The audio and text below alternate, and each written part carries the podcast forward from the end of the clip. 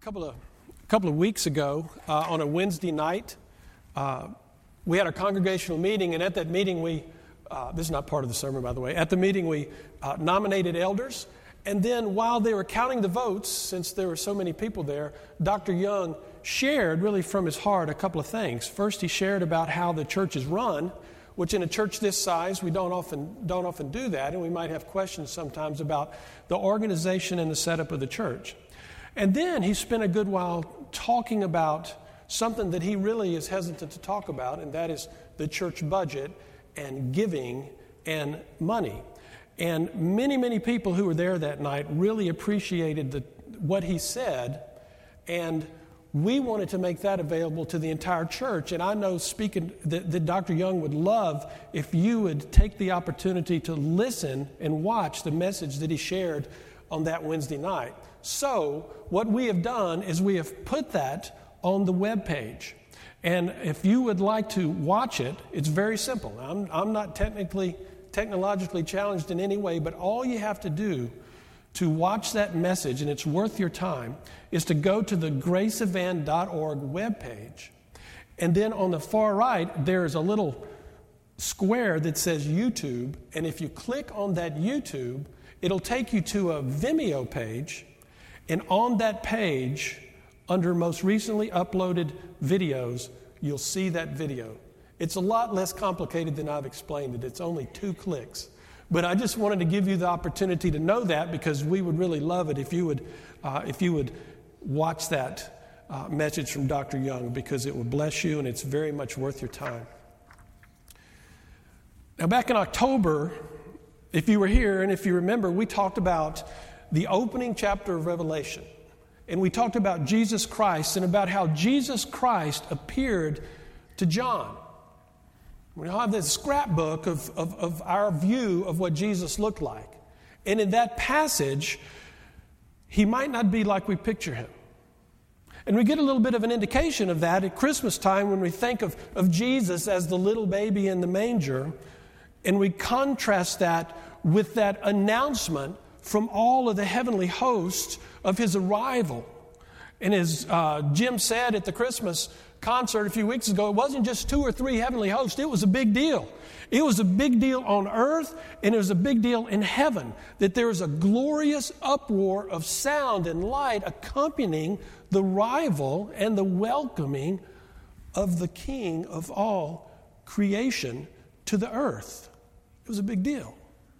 I mean, the anticipation and the, uh, the excitement of the shepherds in the heavenly host, it's quite a bit larger than just a, a baby in a manger. And now, in our passage today, about 90 years after that event, we find the same Jesus. He's no longer a baby, he's there in awesome glory his eyes are like blazing fire. He is a picture of dazzling royalty in power and authority. And in Revelation chapter 2, which is our passage, we find him walking along amidst the seven lampstands. And he would, uh, uh, those lampstands represent churches. They actually represent churches, seven churches in, in modern day Turkey, but they also represent churches all over the world that manifest like a lampstand the light of the world. And before we get to the passage, let, let this sink in just a little bit. Because in the Old Testament, priests would walk among the lampstands. And whenever the wicks would, would, would wear out and they would become useless, they would replace those wicks and they would guard them and they would preserve them and they would take care of them. And they would put fresh oil in those lamps and they would relight them so that the lamps could provide light. But if for some reason, I guess, if those lampstands were unable to produce light, they'd throw them out. Jesus not only tends to these seven churches mentioned in the book of Revelation, but he tends to his church today. Jesus Christ tends to Grace of Evan. So, what we're reading are the words of Jesus in Revelation chapter 2. Here's what the word of the Lord says To the angel, and, and angel means messenger, and in this case, the messenger would be the pastor who would receive this letter and read it to the congregation. To the angel of the church in Ephesus, write, These are the words of him who holds the seven stars, that's the leaders of each church, in his right hand and walks among the seven golden lampstands. And he's writing this to the church in Ephesus. And here's what he says He says, I know your deeds, your hard work, and your perseverance I know that you cannot tolerate wicked men, that you have, that you have tested those who claim to be apostles but are not, and have found them false. You have persevered and have endured the hardships for my name and have not grown weary. Yet I hold this against you. You have left your first love. Then he gives commands. He says, Remember the height from which you have fallen, repent and do the things you did at first. If you do not repent, I'll come to you and remove your lampstand from its place. But you have this in your favor. You hate the practices of the Nicolaitans, which I also hate. He who has an ear, let him hear what the Spirit says to the churches. To him who overcomes, I will give the right to eat from the tree of life, which is in the paradise of God. That's the word of the Lord. It lasts forever. A couple of years ago, Marilyn and I were invited to an ice cream social. That was a fundraiser for a church, a small church in, in southern Illinois where we lived. It seems that there was a group of Austrians who made it up the Mississippi, Mississippi in flatboats and decided to settle there in southern Illinois, and they established a Lutheran church in the town of Kornthal. They began the church in 1860. Unfortunately, in 1949, the church closed and they had their last service. So, this group of people had formed a board to keep the building going as a monument. What was once a church is now a monument to days gone by. What happened? And what happens that causes between 3,500 and 4,000 churches in America to close each year? What happened? Or maybe you might remember coming to Christ in a very real way. It was powerful. Maybe it was in VBS, or maybe it was at a, a youth retreat, or maybe it was while you were in college or, or through the ministry of a, of a friend. And, and maybe you remember how wonderful it was, how, how cool it was, that the, the simple joy and the peace that Jesus died for you. And you look forward to reading the Bible. And you look forward to getting involved in ministry, helping others to, to what you have. But then, in the course of years, nothing seems to be quite that simple anymore. And what was so new and what was so fresh back then has kind of lost its freshness. And maybe instead of being engaged in church like you used to be, you just go. And your delight is bound up in duty rather than in devotion to Christ. What happened? That's what our passage addresses today. That's why it says, so he or she who has an ear, let him hear.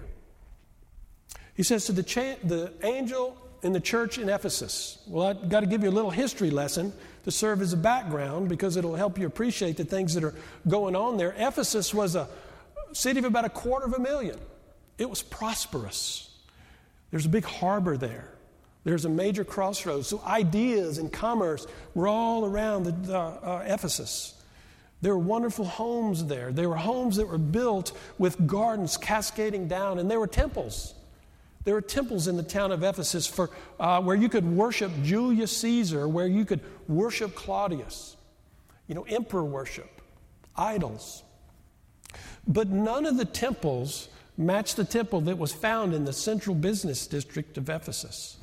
The great temple of Diana, or some call it the temple of Artemis, it's actually one of the seven ancient wonders of the world. It was massive. It was so big that you could put this entire church and the parking lot inside the temple. And it was opulently and ornately designed, and it was the center of the town of Ephesus. And it was big business. I mean, in that temple, there were, there were uh, silversmiths who made shrines for for their idol worship and their pagan worship. There were builders there, there were suppliers there, there were kiosks there that would sell trinkets. There was even a bank there. It was a, the temple, this pagan temple was a regional banking center. And of course, there were temple prostitutes there who served as a link to the great god Artemis. The center of pagan worship in the center of the town. And gross stuff went on there. One Greek writer made the comment that the morality of animals exceeds those of the Ephesians. But God chose to plant a church right there in the midst of all that. And it was exciting. There was some crazy stuff that was going on. I mean, this church in Ephesus, to whom this letter is addressed, started in the midst of a good old fashioned revival. Let me just read a little bit about from Acts chapter 19 that spells out the story of the things that were going on there. Just, just listen to it while I read. It says, And God was doing extraordinary miracles by the hands of Paul, so that even handkerchiefs or aprons that had touched his skin were carried away to the sick, and their diseases left them, and the evil spirits came out of them. And listen, it says that some of the itinerant Jewish exorcists undertook to invoke the name of the Lord Jesus over those who had evil spirits, saying, I adjure you by the Jesus whom Paul proclaims. Seven sons of a Jewish high priest named Sceva were doing this, but the evil spirit answered them, Jesus I know, and Paul I recognize, but who are you? And the man in whom was the evil spirit leaped on them, mastered all of them, and overpowered them, so they fled out of the house naked and wounded. And this became known to all the residents of Ephesus, both Jews and Greeks, and fear fell upon them all, and the name of the Lord Jesus was extolled. Then it goes on to say, also many of those who are now believers came confessing and divulging their practices, and a number of those who had practiced magic arts brought their books together and burned them in the sight of all. all. And they counted the value of them and found it came to 50,000 pieces of silver years and years of days' wages. And then it says this So the word of the Lord continued to increase and prevail mightily. That's what was going on in this pagan town of Ephesus. It was exciting. And it didn't stop there. If you were to continue to read, you'd see that there was a silversmith there, and they made their living by making shrines in the to sell for pagan idol worship in the temple, and he noticed that the impact of this church in Ephesus, in Ephesus was growing so strong that it was hurting his business. That they were telling people not to worship in this way and not to go into the temple. And he said, I've got to do something about this or I'm going to be out of a job. So he got all of his friends together who also were silversmiths and says, We have to do something. And they started a riot. The impact on the culture of this little church in Ephesus started out of a riot. The moral and ethical impact of the gospel that was being proclaimed. So, what we know is that this little church came into being in the midst of a mighty work of God. And people were repenting, they were coming to Christ, their lives were changing, they were making an impact on the culture, and it was an exciting church plant and God was using them not only so that they could be blessed, but so that they could bless other people. Now we come to this letter that Jesus is dictating to the Apostle John about 30 to 40 years after this church was founded. Let's take a look at this and see just how they were doing. Well, when you first read it, they were doing pretty well. The Lord praises the Ephesian church for their hard work. He praises them for their perseverance. And that word perseverance means to, to hold up when you're being pressed down. They were hard workers. Here's a page from the preacher John Wesley's diary. Just listen to this if you want an example of hard work. Sunday morning, May 5th, preached in St. Anne's, was asked not to come back anymore. Sunday evening, May 5th, priest at St. John's, deacon said, Get out and stay out. Sunday morning, May 12th, preached at St. Jude's, can't go back there either. Sunday evening, May 12th, preached at St. George's, kicked out again. Sunday morning, May 19th, preached at St. Somebody Else's. Deacons called a special meeting and said I couldn't return. Sunday evening, May 19th, preached on the street, kicked off the street. Sunday morning, May 26th, preached in meadows, chased out of the meadows as a bull was turned loose during the services. Sunday morning, June 2nd, preached out at the edge of town, kicked off the highway. Sunday evening, June 2nd, afternoon service, preached in a pasture. 10,000 people came to hear me. Like Wesley, the church in Ephesus, they weren't quitters. They endured hardship, they persevered, and they were committed for that. And not only that, they took a stance on idols. These idols that were a threat to these craftsmen who made their living making these statues. And they lived in a society that said Caesar is Lord, and yet their witness is that Jesus is Lord, and that conflict could lead to treason and it could lead to death. And then we learn from what Jesus commended them for that they knew their doctrine, that they could call out false teachers, and they took pains to keep the church doctrine and the lifestyle pure. I mean, these guys weren't just a, a bunch of, you know, lazy, take it or leave it, self seeking churchgoers. They had a lot of things that they were doing that Jesus was commending them for. They worked hard. And it looks to me like this was a pretty good church. You ever have your boss say to you, I need to talk to you? Why don't you come into my office? So, what are you thinking? So, you go into his office and you sit down, and he starts telling you all of the good things you're doing. He starts complimenting you for the work that you're doing with the company. Well, many of us, if you're like me, would be saying, okay, Okay, I know what's going to happen. There's going to be a but, there's going to be a yet, there's going to be a nevertheless. Even though you're doing all these wonderful things, here's what I really want to talk to you about. Well, in verse 4, Jesus says, Yet I hold this against you. You have abandoned your first love. I have trouble with this. I mean, how could they have left their first love. They look to me like they're a, a pretty solid and a pretty mature group of believers, and they were obviously committed to Christ to be able to, to take a stand in such a pagan city. They look pretty, pretty good to me. Yet, if you look at what Jesus is saying, they're in a pretty serious situation. This love that for some reason they had left, well, if they don't recapture it, then Jesus will remove their lampstand. How could this happen?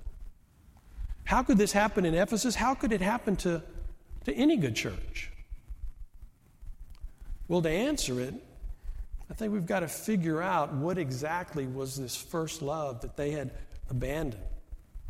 You know, maybe things had crowded out their love, crowded out their commitment to Christ, Maybe their commitment to Christ was replaced by, by comfort and compromise and complacency. That's what a lot of sermons and a lot of commentaries say. But it seems to me that that couldn't be the case because they were holding up in an alien culture, working hard, promoting sound teachings. It seems that they're committed to Christ. Hmm. Well, then, what of this, what of this warning? After the warning, if you read the passage, Jesus gives three commands. He tells the church to remember. Remember the heights from which you have fallen. They had already fallen. And then he tells them to repent and to go back to do the things that they did at first. So then, whatever this first love is, it must have had something to do with how they were engaged when the church started. And I think maybe it's this if you read the book of Ephesians that Paul wrote, you will find that they were commended for a couple of things.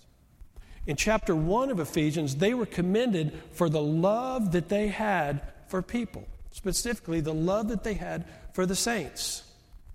And then in Ephesians chapter 6, when he's concluding the letter, he talks about them and describes them as those who love our Lord Jesus with a love that's incorruptible.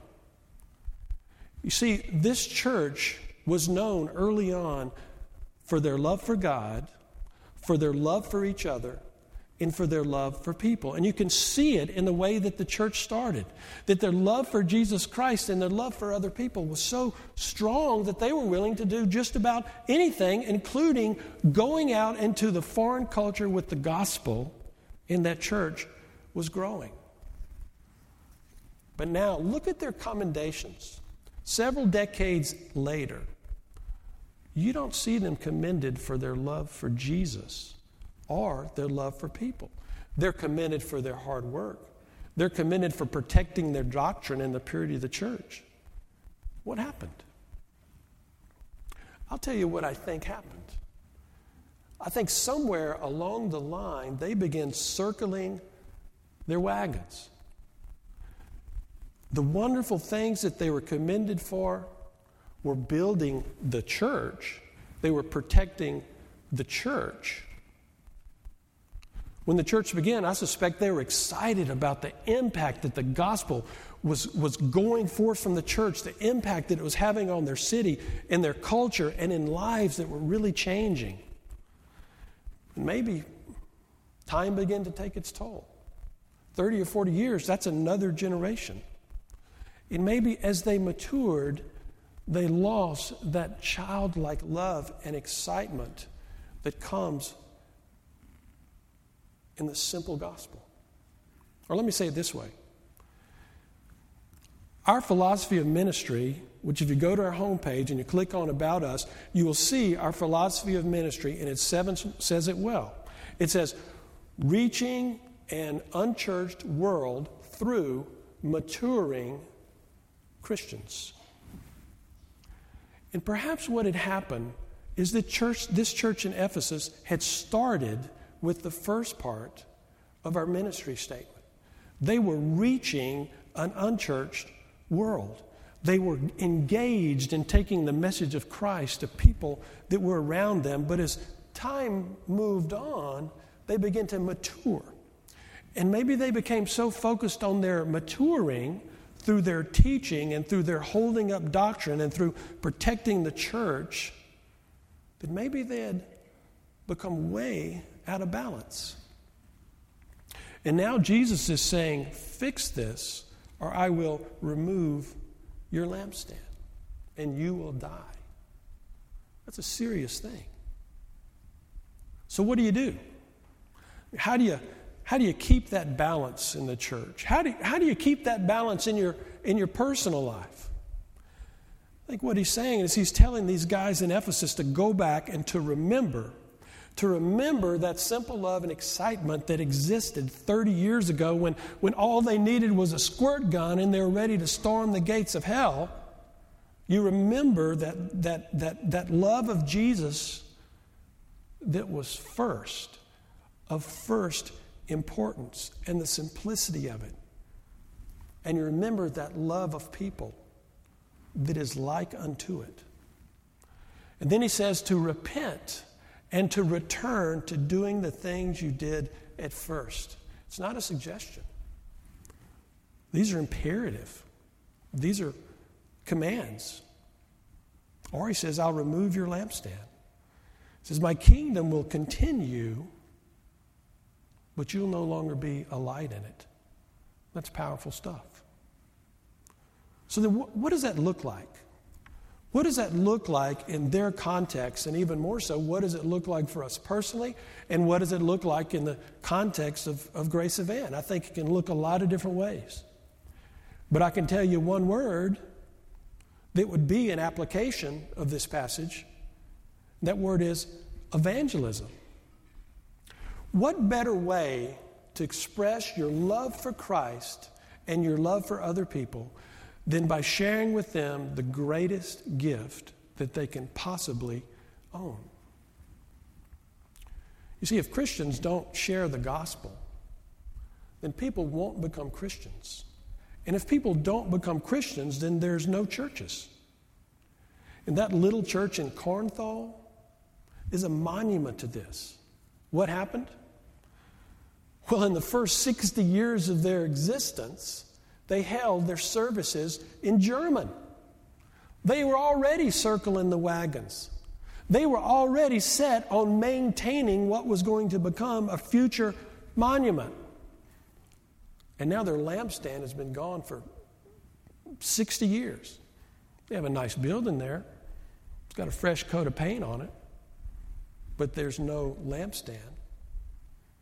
And maybe that is what was happening in Ephesus. Maybe they had become a really good church at protecting what they had and keeping a good church good and circling the wagons. Now, think with me.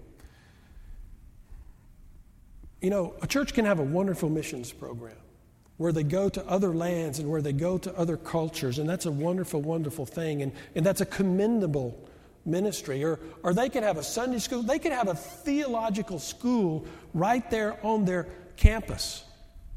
And they can have wonderful committees, and they can have a, a great reputation, and they can have a wonderful staff and a really good church. You, you know who's on staff in Ephesus?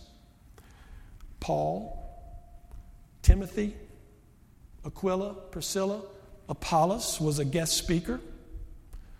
The Apostle John, that was their staff. It's said that when the Apostle John, who had moved there from Jerusalem as an old man, that they would carry him into the church in Ephesus and he would exhort the members to, to little children love one another. That was their, that was their staff.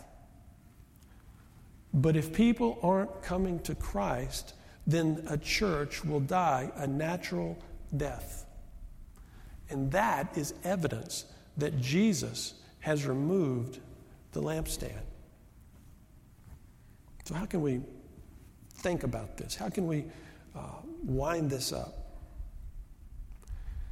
It seems to me that when it's talking about that they had lost their first love, that first love is an excitement about a love for Christ equal with a love for people. That's the greatest commandment to love the Lord our God with all of our heart, soul, and strength, and to love our neighbor as ourselves.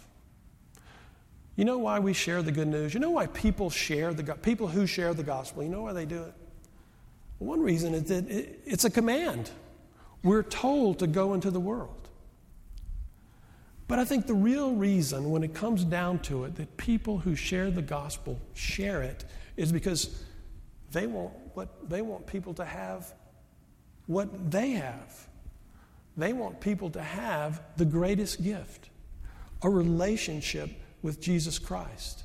They want people to have the good news that God has graciously given them. So I think a question that we need to ask ourselves from time to time is this how excited am I about the gospel?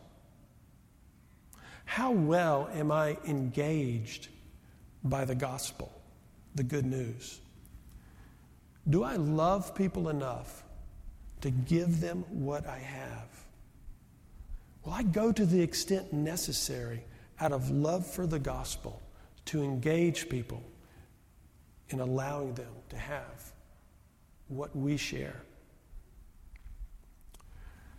I guarantee you, one of the fears or concerns of Dr. Young of, or of any pastor is that the church they have given their life to ceases to be a lamp and just becomes a monument. And that will happen if a church ceases to take the gospel wherever they go. Because it's really simple. The gospel is not about a monument, the gospel is about a movement, a movement of loving Christ and of loving people.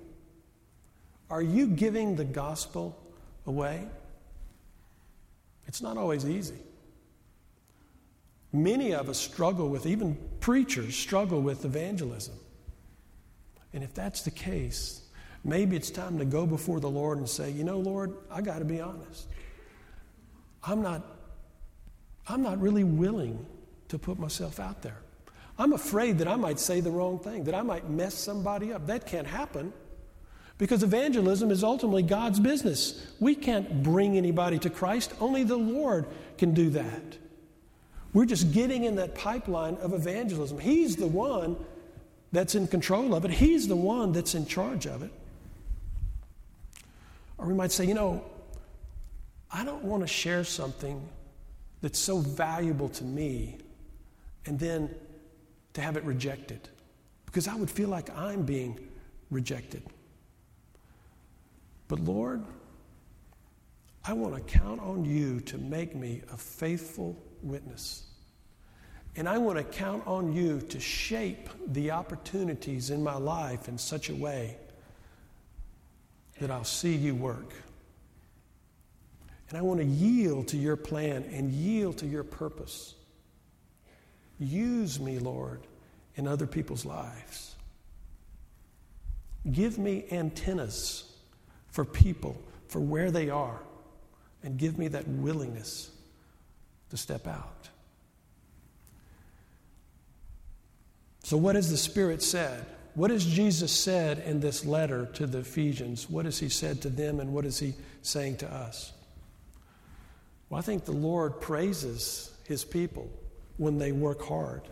When they work hard for the gospel, when they, when they work hard for the kingdom, when they're doctrinally pure, when we live holy lives. The Lord commends us for that. But the Spirit also tells us that the Lord, who wants us to be filled with love, wants it to not only be love for Him, but love for each other and love for people outside these walls. So, to him who has ears, let him hear. Let's pray. Heavenly Father, we are so grateful to you that you don't leave us alone. We're grateful to you for how you've blessed this church. We are here because we were reached with the gospel. In some form or fashion, there's evangelism done, and we are here as a result of that. Thank you that all that we do is go in your power, and you're the one that's in charge of the results. Father, help us to examine our lives, not in a guilt producing way, but just in a way that says, Lord, I want to know you better and I want to serve you more, and I can't do it on my own. I need your power in order to do that.